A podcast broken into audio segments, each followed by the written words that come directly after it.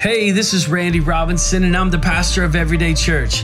Thanks so much for joining us today. We hope this podcast encourages you, stretches your faith, and helps lead you into a growing relationship with Jesus. Let's do it!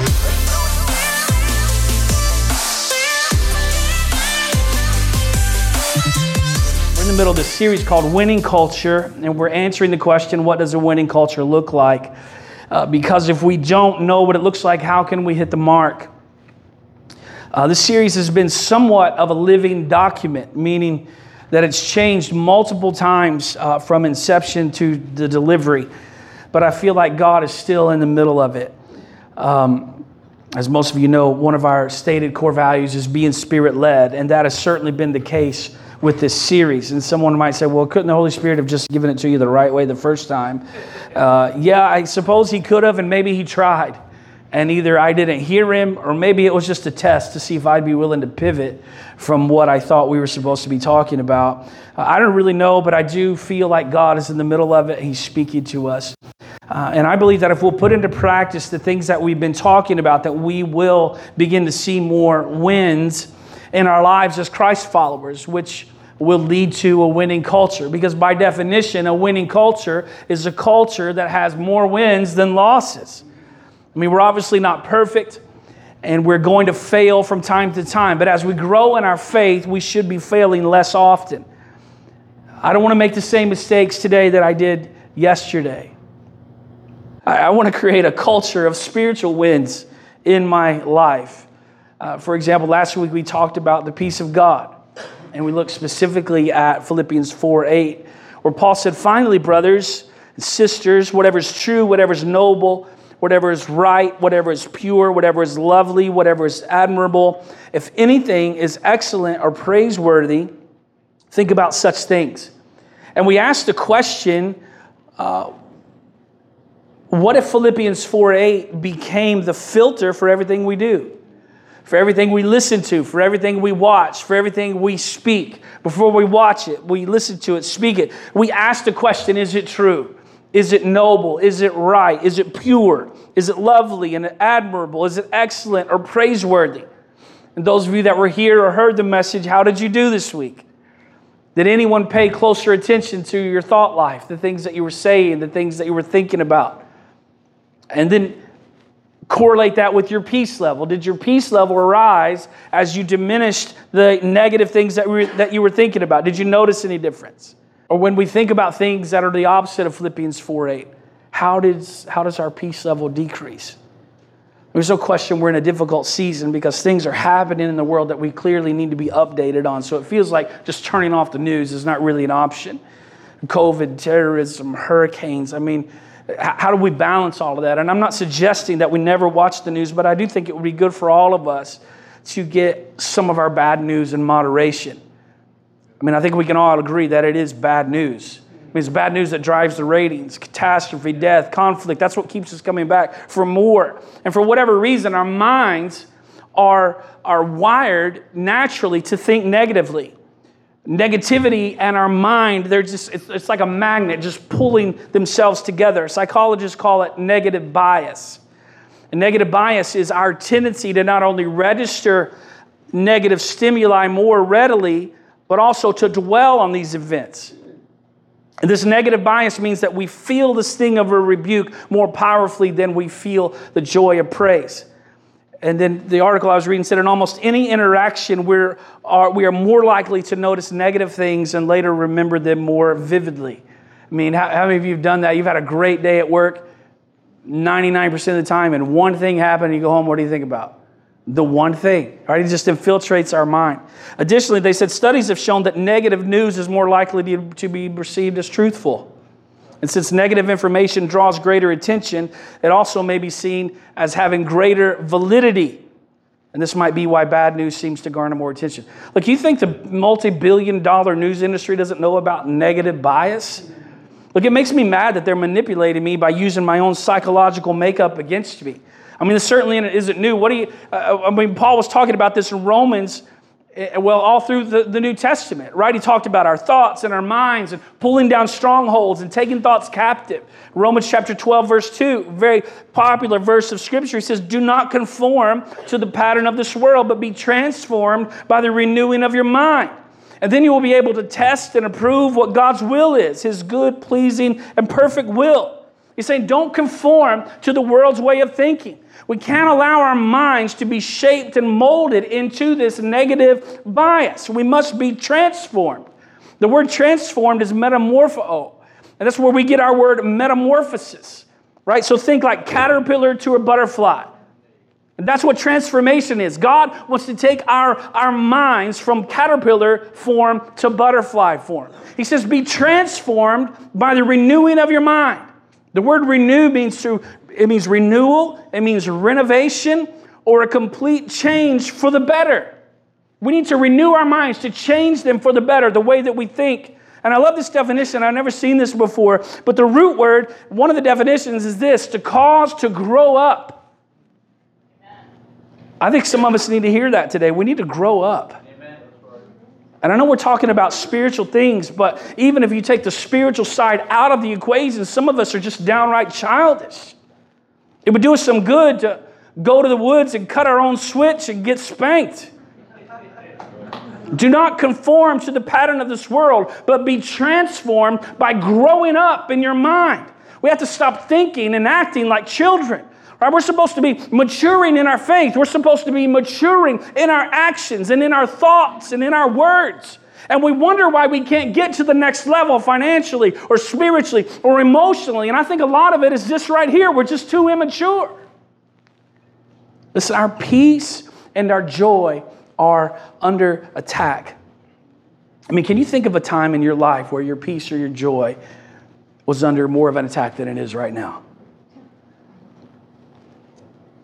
I mean, everywhere we turn, there's something else to have to deal with mentally and emotionally. And it's taking its toll on people.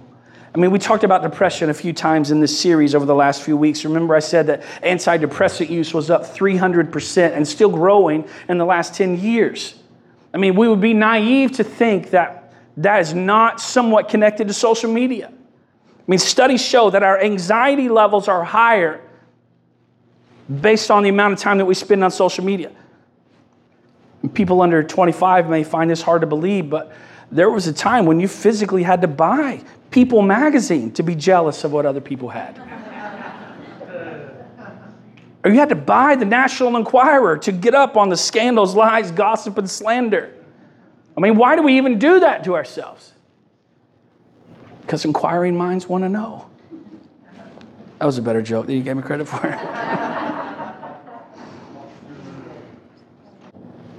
now we have access to it in our pocket all the time. Stanford psychiatrist Anna Lembke said this that social media is a drug. See, what's happened is, is we've unintentionally created a perpetual cycle of comparison. And I don't think any of us intend to go on social media and compare, but we still do it, even if it's in our subconscious. We used to say that someone was green with envy. Anybody remember that statement? To be honest, I don't even know what that means. I mean, I know it means you're full of envy, but like, where did that even come from? Apparently, the origin of the idiom green with envy is believed to come directly from William Shakespeare. In Othello, Iago warns Othello, he says this Beware, my lord, of jealousy. It is the green eyed monster which doth mock the meat it feeds on. Look, I know that's not from scripture, but it's so true. This perpetual cycle of comparison and jealousy and envy, it feeds on our insecurities and our desire for more. We've gone from green with envy to screen with envy. Why is comparison even, why is it so toxic? It's because when we fall into this trap, we only see the best in others' lives and the worst in our own. We begin to live this if only life. If only I had that job, or if only I had that car, if only my wife was more like his, if only my husband was more like hers, if only my kids were more like theirs. But what you don't see is her husband snores, passes gas, and is just as gross as yours. Sure, their kids are photogenic, but they talk back, they fight with each other. They cry at bath time. They cry at bedtime. They cry when they wake up. They won't eat their food. They pee their pants right after you ask them, Do you have to go to the bathroom? that sound bitter. I was processing part of this message with Katie, just kind of talking about the comparison trap. And she was telling me that how she has some really close friends that she grew up with, and sometimes they get together for lunch or whatever, and they tell her how it just it just seems like online that our lives are so perfect. if they only knew. Uh, I'm about to tell you a story, and I want to warn you that it's gross. Uh, in some ways, I might even say shockingly gross. and it, it's uh, regarding Bennett. I, I asked him for permission. I said, "Hey, you remember this happened? Do you care if I share this tomorrow?" And he said, "No, it's fine." Uh, but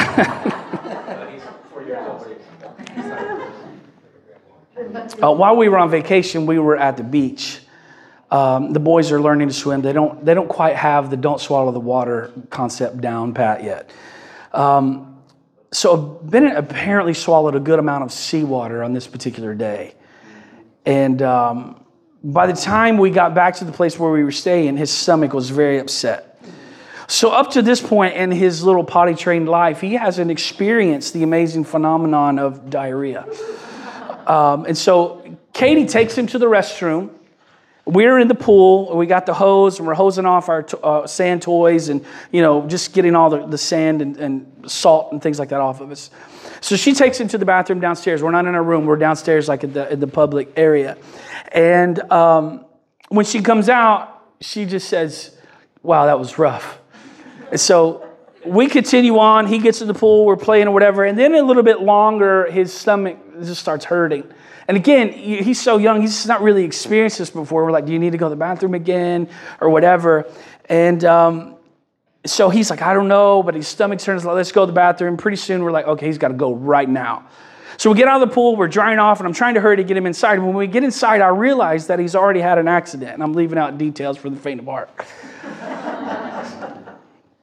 and you've probably heard stories where I've told you that my gag reflex is not, it's not good. Uh, Bennett takes that after me. Like if you we cook something in the house, he, he won't even sit next to you if he can smell your food. He's like, I'm sitting over here, and you know, you, you know, he gags just so easily. And I've learned to not actually throw up when I gag, but he does throw up. He's just again, he's four. So when we unveiled this traumatic accident, the smell and the mess was unbearable. And I began to gag. to which he began to gag. And then he throws up.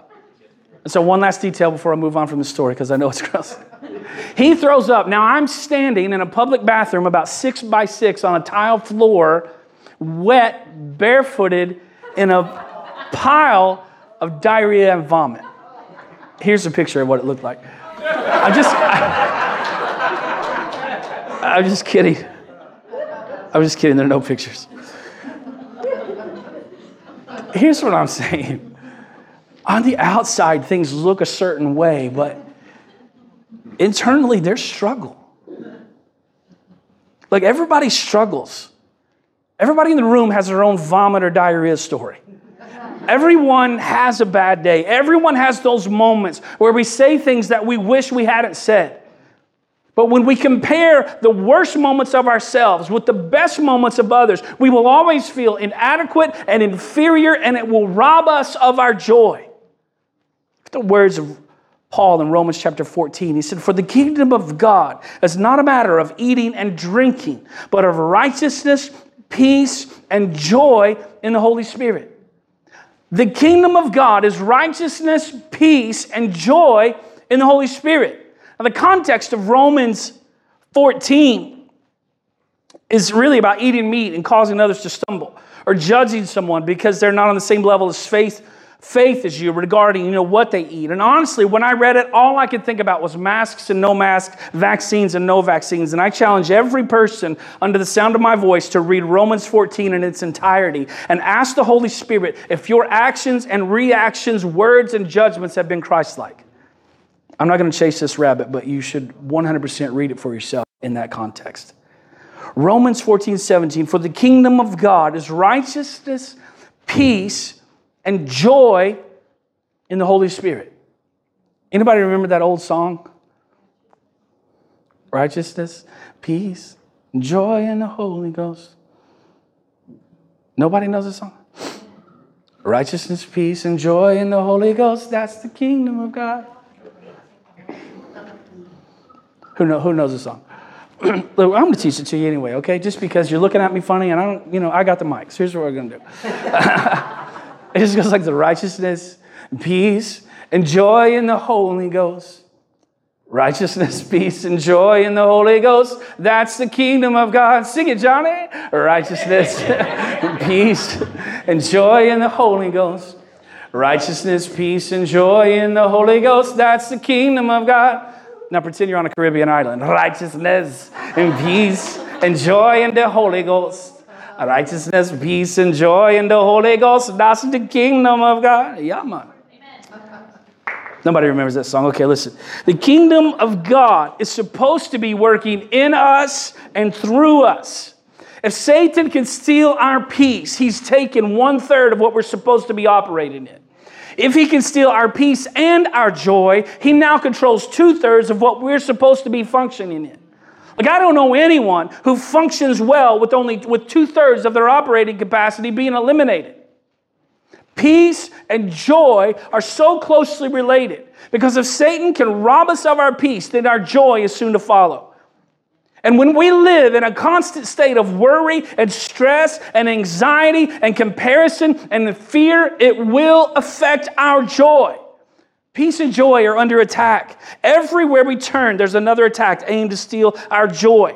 And why is it important for us to recognize and be aware of this? Because Nehemiah tells us that the joy of the Lord is your strength. So, if the joy of the Lord is our source of strength, then the inverse of that is also true. A Christ follower with no joy has no strength. I mean, there's no wonder why many of us are losing battle after battle. We've lost our joy, and therefore we become weak. There's no strength to fight, there's no strength to pull down strongholds, there's no strength to pray. Look, and I understand that we don't do all of those things in our own strength, that it's Christ in us who enables us to pull down strongholds. But if we lose our joy, we often lose our will or our desire to even fight. When we lose our joy, it affects everything. We don't want to get up in the morning, we don't want to go to work. I mean, have you ever been in a place where you've just been so down and had such a loss of joy that doing the things that used to bring you joy, you don't even want to do those anymore? Here's the problem a lot of us have is we're waiting on our circumstances to change so that we can have joy. We're waiting on our emotions to change. But circumstantial joy is superficial joy. See, if, if my circumstances can produce my joy, then my circumstances can limit my joy. And I know this isn't the deepest theological truth you've ever heard, but really, this is a reminder in a lot of ways. Sometimes we don't need more information. We need to do something, we need to do more with the information that we already have. Our joy is based on who God is. The joy of the Lord comes from a place of knowing who we are in Christ. I said this last week in regards to peace uh, from Tommy Newberry, but joy is an outward sign of inward faith in the promises of God. See, the joy of the Lord isn't based on circumstance. The joy of the Lord is based on who Jesus is. I mean, all of us want more joy in our lives. You know, we live in such a way, or we try to, that we can produce joy. But the truth is, is we should be living from joy and not for joy. I want to live my life from a place of joy, not living my life to create joy. In Galatians chapter 5, Paul gives us the famous nine fruits of the Spirit. Verse 22, he says, But the fruit of the Spirit is love, joy, and peace. He continues forbearance, which is patience, kindness, goodness, faithfulness, gentleness, and self control. Listen, I've heard so many people say that you have to choose joy.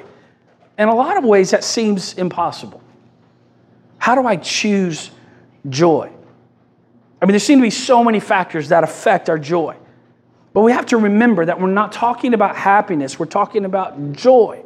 Not joy as an emotion. We're talking specifically about the joy of the Lord. So as I looked at this list, I just began to think about it. And it, be, did, it became clear to me that, you know, I think joy is a choice. Peace is a choice. Joy is a choice. Love is a choice. We've heard, we hear that all the time. I mean, we don't always feel love, but yet we choose to love. If you've been married more than five minutes, you know there are moments that you don't feel love. But love in a marriage context is commitment, it's a choice. As a parent, you don't always feel love. For example, when you're, you know, when you're feeling love and diapers need to be changed or bottles need to be made or the house needs to be cleaned, it's so easy to do those things. But there are moments as a parent that you're tired and you're grumpy and you're irritable and you just don't want to do those things. You don't want to have a slip and slide made out of vomit and diarrhea.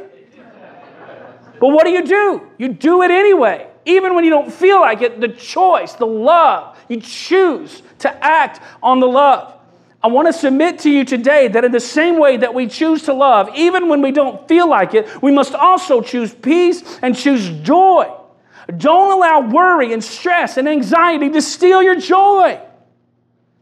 Pastor Chris Hodges says this that what we worry about the most reveals where we trust God the least. And that's a, that's a heavy thought. But what a litmus test for us. What are you worrying about? What am I worrying about? Don't allow the enemy to steal your joy. Worse yet, don't willingly give your peace away. Don't give your joy away by participating in things that you already know will deplete you of your peace and your joy. See, a lot of times we're waiting to feel the emotion of joy or happiness to respond with our actions, but the opposite is true. Choosing joy is an act of faith. When we act first and act routinely with joy, then the feeling and the emotion will follow. When I used to be in sales, I used to, it was in this book, and the we had these sales meetings, and they would always make us say, to be enthusiastic, you have to act enthusiastic. First of all, I didn't think it was true. Secondly, I hated it because there's all these happy salesmen, you know, that want to get up early in the morning, and, and I'm annoyed by them. And we're all in this room, and they're like, to be enthusiastic, you have to act enthusiastic. And I was like, what is this, drama class? Like, I just want to get out of here. Leave me alone. But the truth is, there really is a lot of truth in that, right? That's the reality. It's even scriptural that faith is believing in what we don't see, it's acting on what we don't see.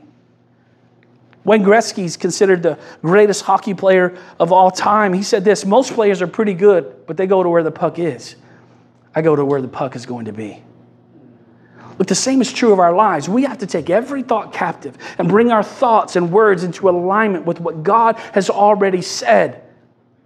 And if he says that the joy of the Lord is our strength, we come into alignment with that, even though our external circumstances don't always match up at that moment. Tommy Newberry said this being filled with joy doesn't mean that your life is perfect. It means that you emphatically trust God and believe that He has great plans for your life, regardless of what's happening right now. Remember, joy is an outward sign of inward faith in the promises of God. Look, in the middle of writing this message, I had to go run an errand. And I wasn't mad about it, but I, was, I felt like I was in a good flow and I just didn't want to go. So I go to a store in Bellevue and they didn't have, they didn't have what I needed.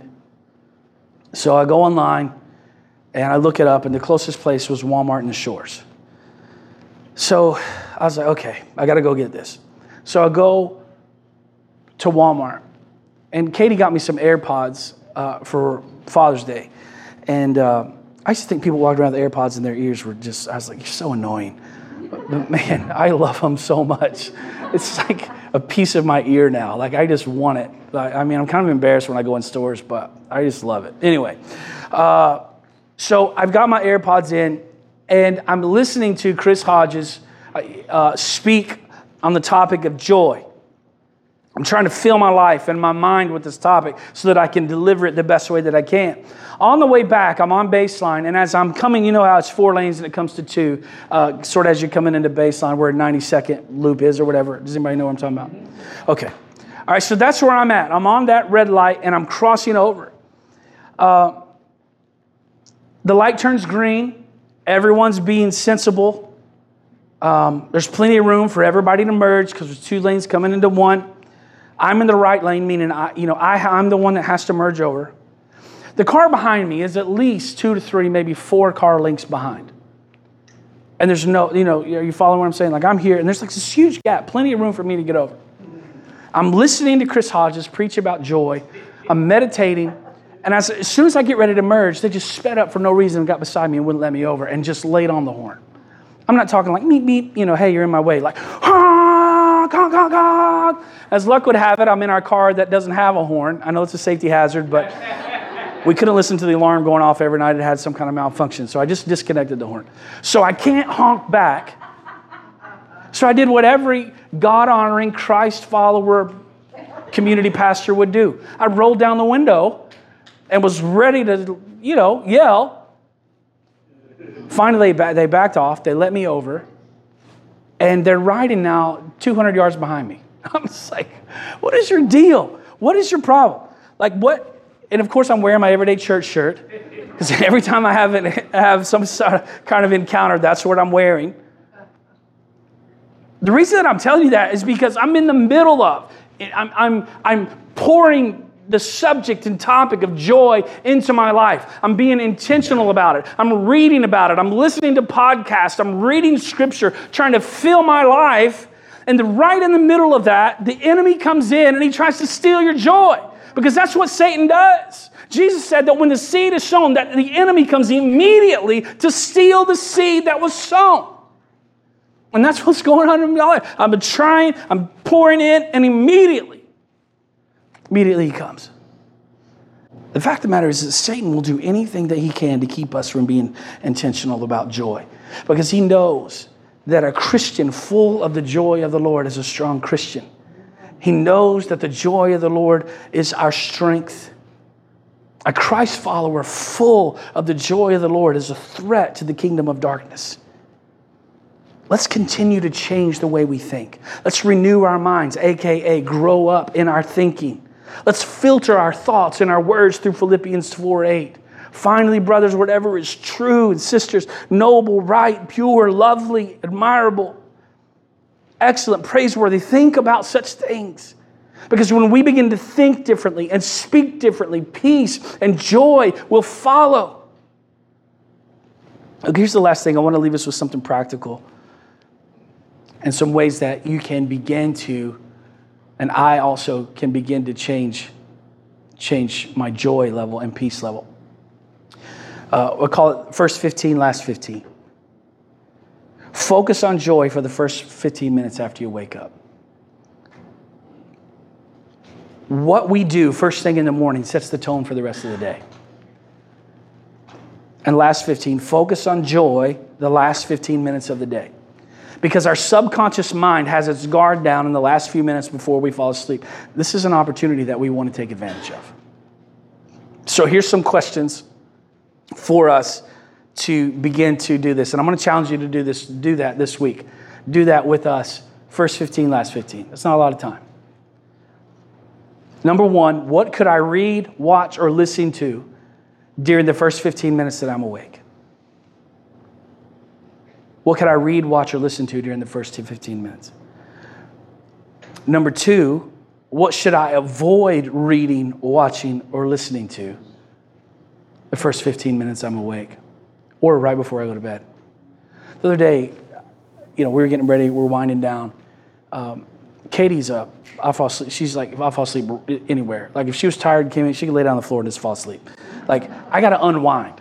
It doesn't matter how, how tired I am. I need a few minutes just to just relax.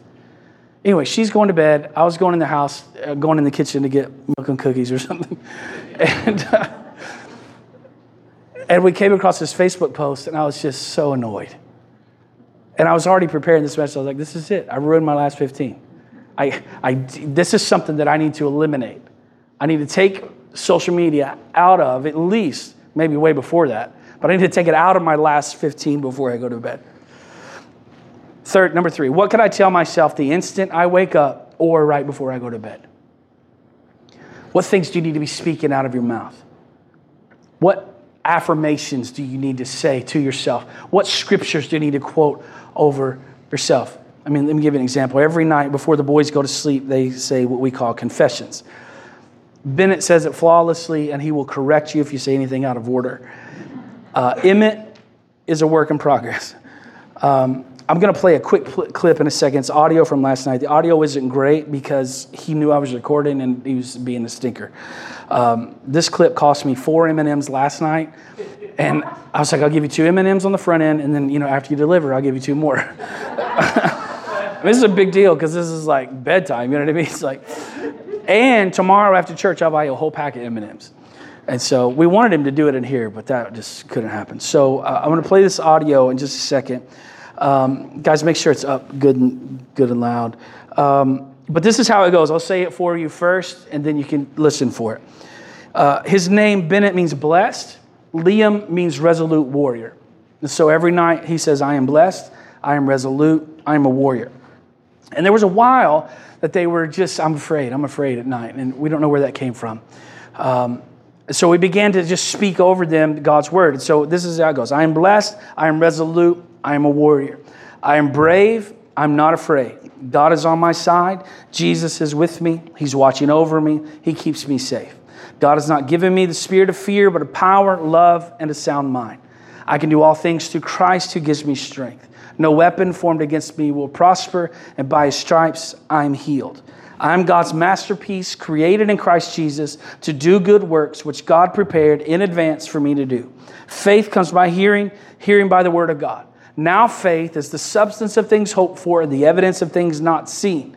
This is the day the Lord has made. I will rejoice and be glad in it. In Jesus' name, amen. Okay, can you guys play that? You ready? Okay, go. I am blessed.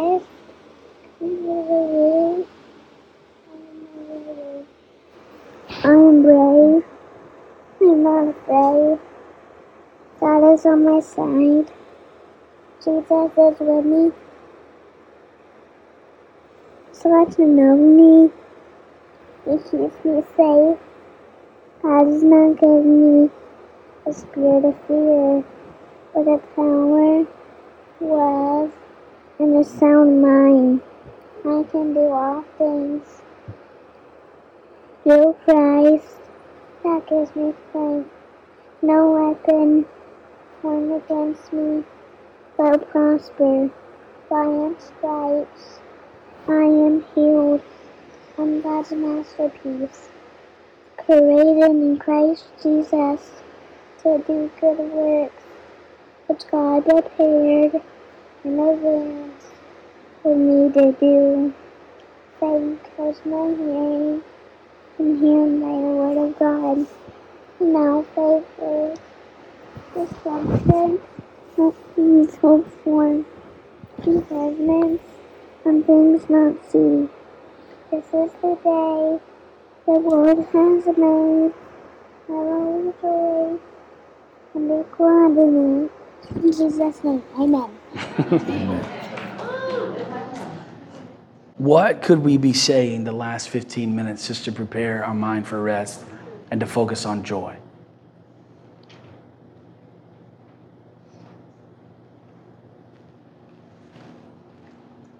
Number four, how could I intensify my gratitude in the first 15, last 15? What are you thankful for? And when you lay your head down, what are we thankful for?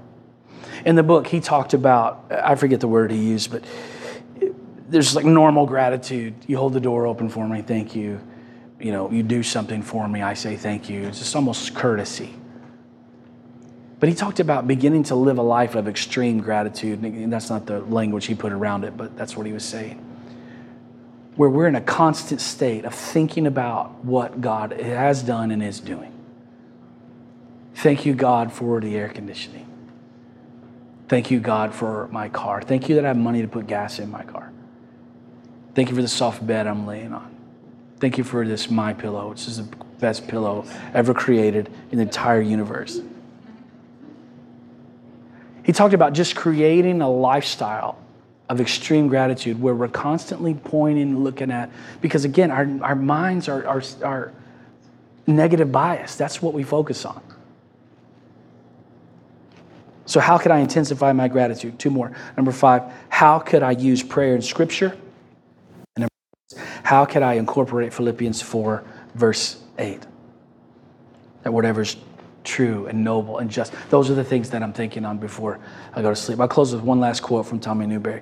He says, Remember this, that those who experience more joy don't necessarily have, uh, have more to be joyful about, they just think differently. A winning culture is people who are full of and strengthened by the joy of the Lord. I would encourage you today to choose choose joy. And again, I know this wasn't the deepest, most theological thing you've ever heard, but man, we all know. We know. We just need to do. Choose joy today. When the lady cuts you off on baseline, choose joy. Katie and I were just talking about some things, you know, no, we were just things that have to change in our our current situation. We're, you know, uh, Bennett's now playing soccer, which is three days a week, two practices and a game. He's going to school now five days a week, when before it was just two. Um, Bennett's, I mean, Emmett's also now going to pre, you know, pre three, three K, whatever it's called. I don't know. Somebody asked me where they went to school the other day. I was like, I don't, I don't even know the name of it. Like, ask their mom. Anyway, uh, so we're just adjusting schedules, changing. Like we're having to figure out this new routine, and it's it's frustrating at times because we don't have enough margin built in. Like we can't continue to do what we used to do because the margin is no longer there. So some things happened this week that disrupted my study time, and I had to spend all day yesterday just finalizing my notes. you know, I was just on my way out to the office, and I was like, "All right, we're you know we're talking about this. It's this kind of heavy subject. Like, oh God, we're just are we ever going to get this right? You know?" And I'm just walking out. I'm like, "I'm going to go write this message on joy." You know what I mean? It's just like so. but in that, I was like, as I'm walking to the office, which is really just a shed, uh, but I'm walking out there, and I'm like, "Okay, are you just going to write about this, or are you going to choose joy? Are you going to choose?" joy, even though I don't feel like it. I didn't feel joyful. You know? And things will always try to derail us. But let's choose joy. Let's choose peace. And let's silence the voices, no matter what they are, that are depleting us of our joy and our peace. Amen. On behalf of Pastor Randy and the entire staff at Everyday Church, we'd like to thank you for joining us today. For more information on the church, please visit us at everydaychurch.xyz